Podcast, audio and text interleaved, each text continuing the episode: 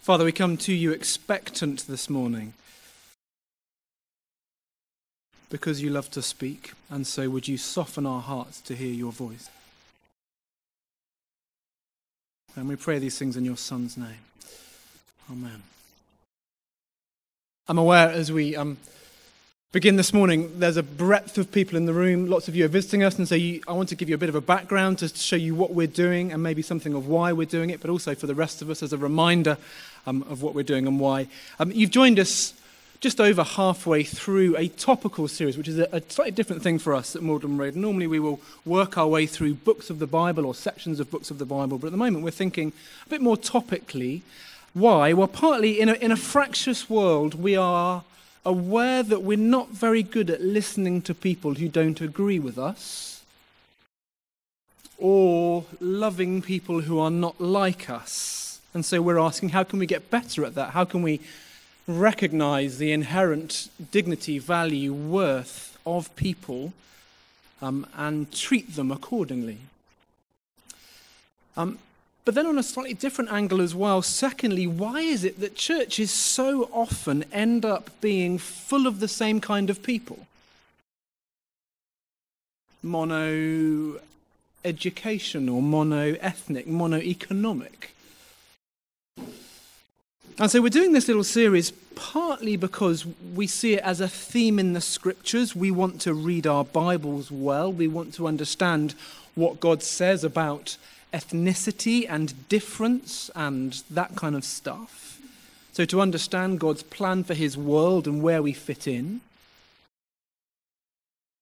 But also, we're aware as well that our, our communities are changing, that there is lots of movement and migration, there are refugees, there's just a fluidity of people.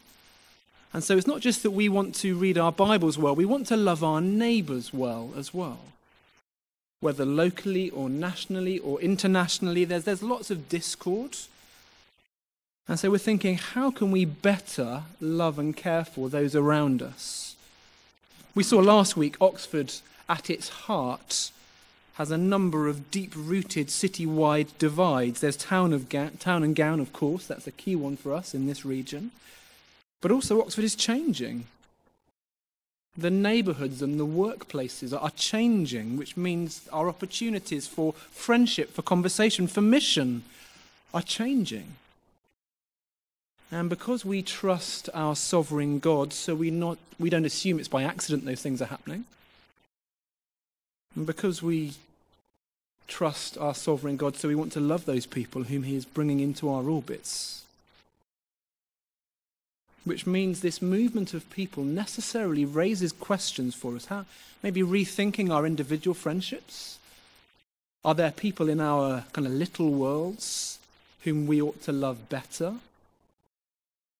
It raises questions for us as a church. What does it mean to be a church in a pretty multicultural patch? How can we better love, engage with, reach those in this area? Particularly, we pray as we seek to acquire a new building think I can say do keep praying for that. It's been a positive week in those terms. We hope to tell you more soon. And actually, what's striking is we hit this week and next week in Acts, and then Romans next week. There may be some hard questions that we are left wrestling with at the end of it, some conversations that we need to have as we think through how we do church. Um, so, if you've shut your Bibles, please do open them again. We are in um, we're in Acts generally, particularly chapter 11 and 13, but we will kind of dot back to 1 and a bit in 8 as well. Um, in the first chapter of Acts, you might well be aware that it gives us something of a, or Luke gives us something of a contents page, an outline of how things are going to pan out. Or perhaps better, the risen Jesus gives us an outline of the, how things are going to pan out. So if you've got your um, Burgundy Bibles, page 1092, Acts chapter 1, and let me just read a little bit for us um, to reorientate us with what's going on in Acts. Reading from verse 4. On one occasion, while Jesus was eating with them, he gave them this command Do not leave Jerusalem, but wait for the gift my Father promised which you have heard me speak about. For John baptized with water, But in a few days you will be baptized with the Holy Spirit. Then they gathered round him and asked, Lord, are you at this time going to restore the kingdom to Israel? He said to them, It's, it's not for you to know the time or dates the Father has set by his own authority, but you will receive power when the Holy Spirit comes on you, and you will be my witnesses in Jerusalem and in all Judea and Samaria and to the ends of the earth. So we're let in on what's going to happen. There are these concentric rings moving out from where they are, from starting off in Jerusalem and then to Judea and Samaria and then to the ends of the earth. The, the rock drops in the pond and the ripples flow out. And we say, well, when's this going to happen, Jesus? He says, well, when they receive power, when the Holy Spirit comes. I think that's really good news because at this point in the story, that kind of mission strategy is kind of pretty unlikely to work. The disciples so far have been, well, it's all a bit awkward. He's had to be very patient with them. They have denied him, they've misunderstood him, they've not grasped his mission. Even their question here about restoring the kingdom to Israel shows they are still not on the same page. But then with these disciples, something extraordinary happens in them. It totally changes them, which then sets up the rest of the book. It's not just a flash in the pan, but forever they are changed. Where they were fearful, now there's courage. Where they were foolish, now there's wisdom. Where there was cowardice and denial, now there is audacity and boldness. Where there was misunderstanding, now they get it. And we say, how does that happen? Well, I take it it's not some kind of mass hallucination or wishful thinking through tear filled eyes. No, Jesus promises they will receive power when the Holy Spirit comes and it changes their lives forever. So just putting into a lay-by there and saying, for me, that is an incredibly powerful apologetic for the truth of the gospel. Uh, that is, if you're here and you wouldn't call yourself a Christian, or you're not quite sure where you stand on stuff, don't miss the transformation that has happened in these men. It's not through years of therapy on the psychiatrist's couch. It's not some kind of boosted self esteem. It's not them whistling in the dark, sticking to their story, even, they know it, even though they know it's not really true, because it makes them feel a bit more able to cope in the big bad world. No, they are totally different. They are transformed overnight. They ran off before Jesus before, and, and they hid. Now, church history tells us all but one of them will be killed for their faith. No, no one dies for a lie. And so I'd say, what's your take on them if you're here and you wouldn't call yourself a believer? What's your answer for lives that have been transformed in such an extraordinary way like this? I take it the fruit of their work is here this morning. Millions of Christians meeting around the globe today. And so he says, You will be my witnesses in Jerusalem and in Judea and Samaria and to the ends of the earth. And that happens. It might not have happened in the way that we would have expected or they would have planned for it, but it happens nonetheless. It's remarkably organic. And so flick ahead again to chapter 11 that was read for us, page 1105 uh, if you have a church Bible. You see the message ringing out from Jerusalem to um, Judea and Samaria and then to the ends of the earth. Let me read to us again from um, 11, verse 19. Now, those who had been scattered by the persecution that broke out when Stephen was killed traveled as far as Phoenicia, Cyprus, and Antioch, spreading the word only among Jews. Some of them, however, men from Cyprus and Cyrene, went to Antioch and began to speak to Greeks also, telling them the good news about the Lord Jesus. The Lord's hand was with them and a great number of people believed and turned to the Lord. So, verse 20, you see the message has reached Antioch now. The ripple has moved from the center out to Antioch. How's it got there? Not through some pre planned evangelistic strategy, not through sitting down with maps and praying and agendas. No, it's as if God's people have taken the message with them because they were running for their lives. So, verse 19, see, Stephen was stoned outside the city walls of Jerusalem. That's end of Acts 7. And then, start of Acts 8, we read, all except the apostles were scattered. So, do you see, persecution begins and the message spreads. And that's how we arrive, Acts 11. And Antioch matters. Antioch matters because Antioch is Syria. And if you like, this is the first taste of to the ends of the earth. This is that bit of the plan coming into action. Now, history tells us um, Antioch, Antioch was an extraordinary city. It was the third largest city in the world at the time, part of the Roman Empire. Nearly half a million people lived there. And when it was founded, um, end of 4th century BC, apparently the city was divided into two primary sections. There was a bit for the Syrians and a bit for the Greeks. That there was a literal wall that divided them. Hey, walls to keep people out. It's topical, isn't it? But a city of division from the beginning was Antioch. Fast forward a bit and you reach Roman rule, and you've got all the mobility and movement that Rome brought. You've got roads and trade and communications. And Antioch at that point then is made up of at least 18 different ethnic groups, which includes Syrians, Romans, Greeks, Persians, Armenians, Parthians, Cappadocians, Jews. Which meant because of the ethnic diversity in the city, social integration was really difficult, and Roman cities, in part, because of this, we were prone to riots. So it's a huge city, but a very diverse city. I wonder if, as we look around our world and we see these huge urban centres, increasingly so, the diversity of people in our cities, maybe there's not riots there, but often there's strife and discord. Maybe we need to spend more time in Antioch to see how how they did it, to see perhaps how that would shape how we ought to do it. We are increasingly urban, we are increasingly diverse. And it'll only get more. Actually, they reckon today 54% of the world's population um, live in urban centres. That's expected to grow to about two thirds by 2050. Or even just look at Oxford.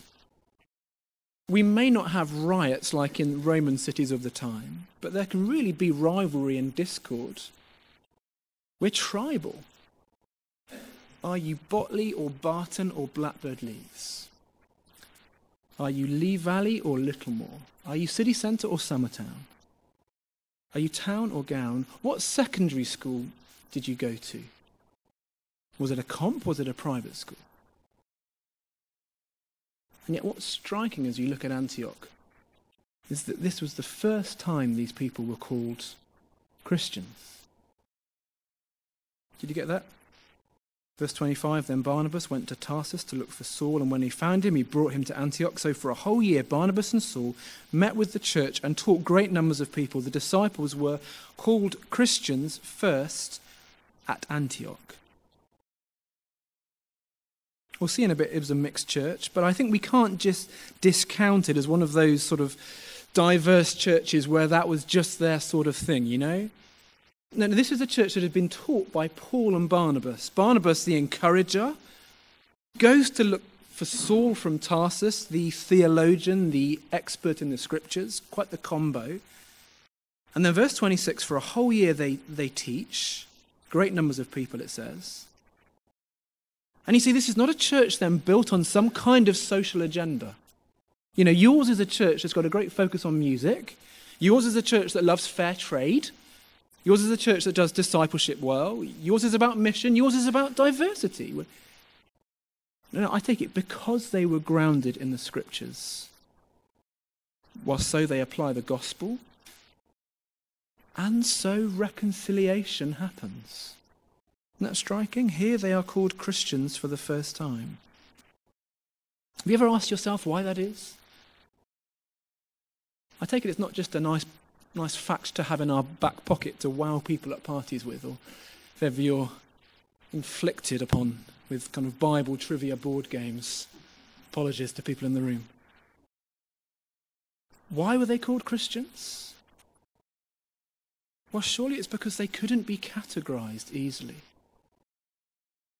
In an urban centre full of different people groups who seemingly kept themselves to themselves except for a bit of a, a row and a riot from time to time, to the rest of the locals looking in at the church, it's confusing. Who are these people? How, how, do, we, how do we relate to them? Here are people who mix across and beyond the local normal boundaries. Here are people who are diverse and yet united. You, you don't see that. What do we call them? And so they make up a word. They call them Christians, those who follow Christ. Wouldn't you have loved to have been in on one of those teaching sessions from Paul and Barnabas to, to sit through what they were doing? What what resulted in the church being so mixed? What resulted in all kinds of people ending up hearing about Jesus and this extraordinary church being born? We'll see more of it in a moment. Maybe some of the Old Testament scriptures that we've been thinking about over the last few weeks. Maybe Genesis 1. We're all made in God's image. We're commanded to fill the earth, to subdue the earth, to rule it, to look after it, to make it fruitful to spread out, and yet they find themselves in chapter 11 and they are settling and they are seeking to build a name for themselves. Do you remember the Tower of Babel? And then God confuses and scatters them out to Genesis 12, and you've got the promise to Abraham. Through his family, all nations will be blessed. And then in on their teaching to, to Jesus as well, he was the answer to Abraham. Maybe he was teaching that. Or maybe even some of the oral tradition being passed down that we end up with in the Gospels. You know, maybe he told a story about this extraordinary expert university professor who came to Jesus at night, part of the establishment, part of the in crowd, part of the elite, educated, sharp, top of the tree, a man called Nicodemus.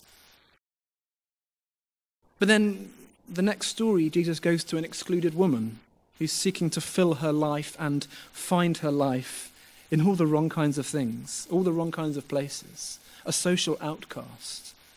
And Jesus came for all kinds of people. Maybe that's some of the stuff they were saying. We don't know exactly. We just see the fruit of their teaching. And so I want you to flick on to chapter 13. And just to note two things in particular about the kind of global nature of this church. If you like, that was all introduction. Let's get into chapter 13. And just two simple observations, really. The first is that it was a global leadership. You're on page 1107 with me. Acts 13 and verse 1. Now, in, in the church at Antioch, there were prophets and teachers Barnabas, Simeon called Niger, Lucius of Cyrene, Manaen, who had been brought up with Herod the Tetrarch, and Saul. Five men mentioned but as different from each other as perhaps you can conceive. Luke doesn't just tell us their names, he tells us where they came from. Isn't that interesting? It's as if, for a long term gain over short term benefit, perhaps, in the early stages of church life in Antioch, the congregation picked a very diverse leadership team. That's striking. That seems to be what they are, these prophets and teachers. Let me just unpack each of them a bit for you. Um, you will be aware of Paul and Barnabas. We know them slightly better, don't we? Luke doesn't tell us here, but elsewhere we know that Paul was from the Roman city of Tarsus. That's in Asia Minor. And Barnabas was from Cyprus. Both of them were Jews raised outside Palestine, thoroughly immersed in a Greek culture, cross cultural missionaries in many ways. Both were bilingual able to speak Aramaic and Greek. And yet, interestingly, they were both familiar with and fluent in the traditions of Jerusalem. So, do you remember Saul, later Paul? Um, he has his schooling years in Jerusalem under the watchful eye of Gamaliel, who was sort of Premier League rabbi of the time. Would have been a privilege. And then you get this Manaen guy. He grew up in the household of Herod Antipas, we're told, a, kind of stepbrother of some sort, presumably privileged pedigree, access to money, to education, to opportunity. But then don't forget, Herod Antipas was the one the notorious one who, because he married his brother's wife, John the Baptist spoke out against it and ended up beheaded. And it was him as well who sent Jesus back to Pilate to have him executed. Maybe Manaen isn't the kind of person we would expect to be responding to the gospel, or particularly in leadership. Then you get Lucius of, of Cyrene, came from North Africa, near present day Libya, that would be. Something maybe he was one of the, the first guys who, who came to the area with the gospel when they were persecuted and dispersed. And then you get this Simeon called um, Niger, which is a kind of Latinism for, for black. To put it bluntly, he was most likely a black African. Possibly he originated from the sort of sub Saharan West African region of a similar name now. But it's a very diverse leadership team, isn't it? If you read the church planting manuals, this would go against lots of the perceived wisdom. Your kind of united core team of similar people. Luke. Luke doesn't want us to miss their diversity. Just imagine being a fly on the wall in their early leadership meetings. Different backgrounds, worldviews, mindsets, personalities, histories interacting together, the, the apologies that had to follow the no doubt cultural faux pas, misunderstanding of words, of translations, of ways of doing things, getting used to being reconciled. Striking, isn't it? Why is it so diverse, we say? We're not told exactly why. Luke didn't need to give us their details, but he seems to do it because he's got some kind of agenda, some kind of some kind of thing that he's going for. The stuff I've read seems to agree that it is a diverse leadership for a diverse people.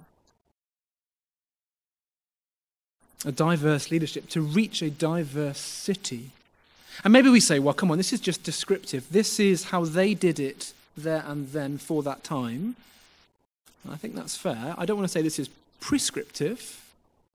This isn't Luke saying you must do it this way, but there must be cause for us to stop and think. As if Luke maybe is urging us to join the dots.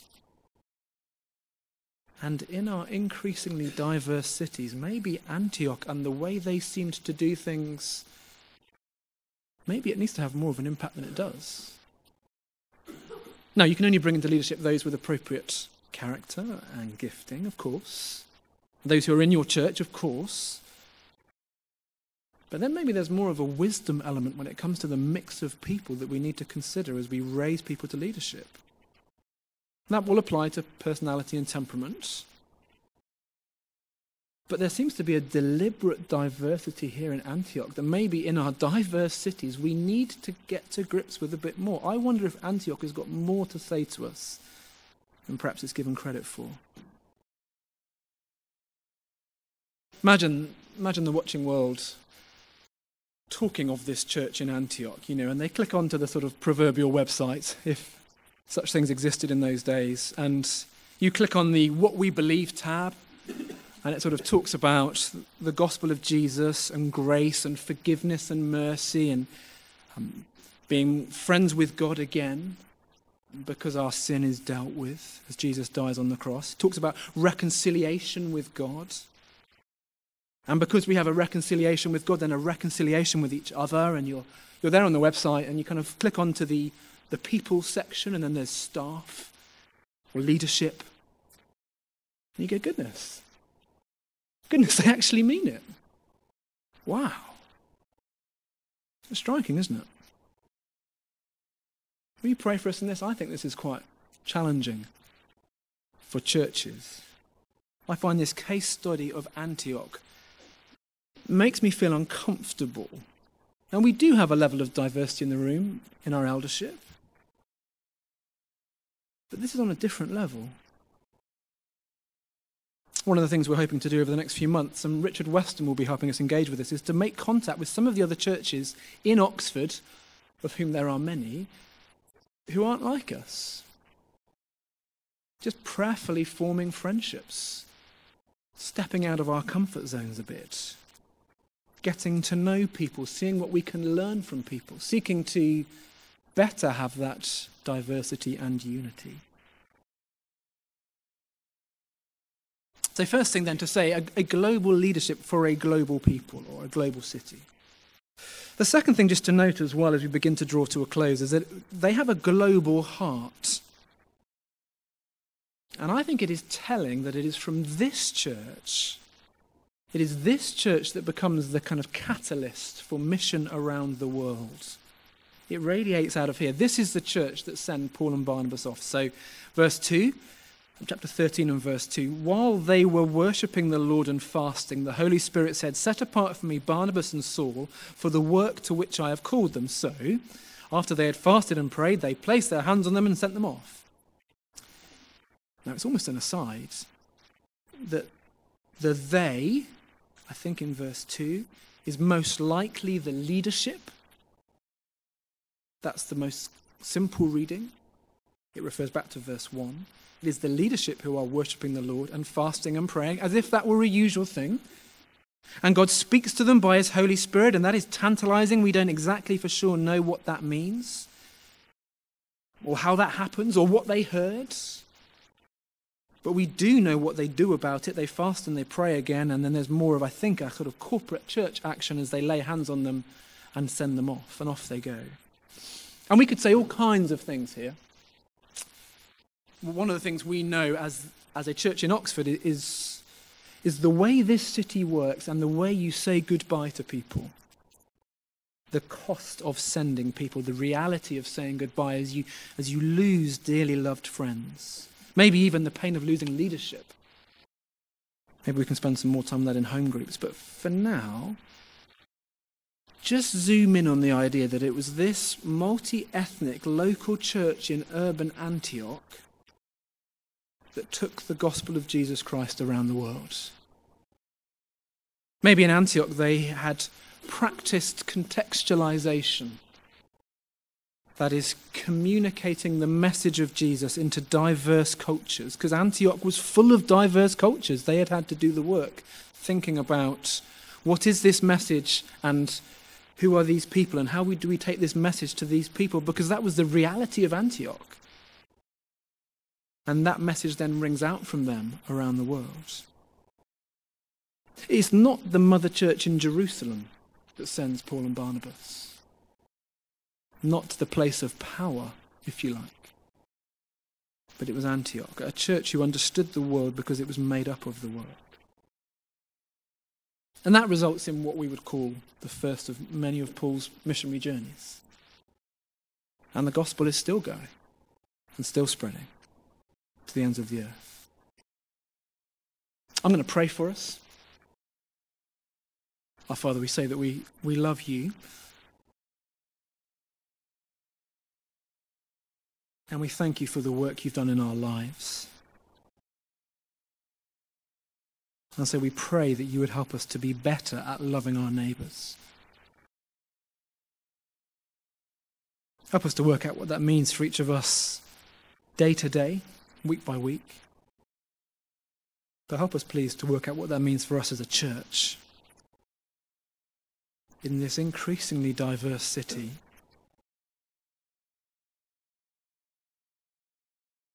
Might we be a community of people who, who have that diversity and yet that unity? We thank you for Antioch. We pray that we would take from the church in Antioch what you would want us to take from it. Lord, if there are principles, if there are challenges, then please lay them on our hearts. We confess that we aren't always great at listening.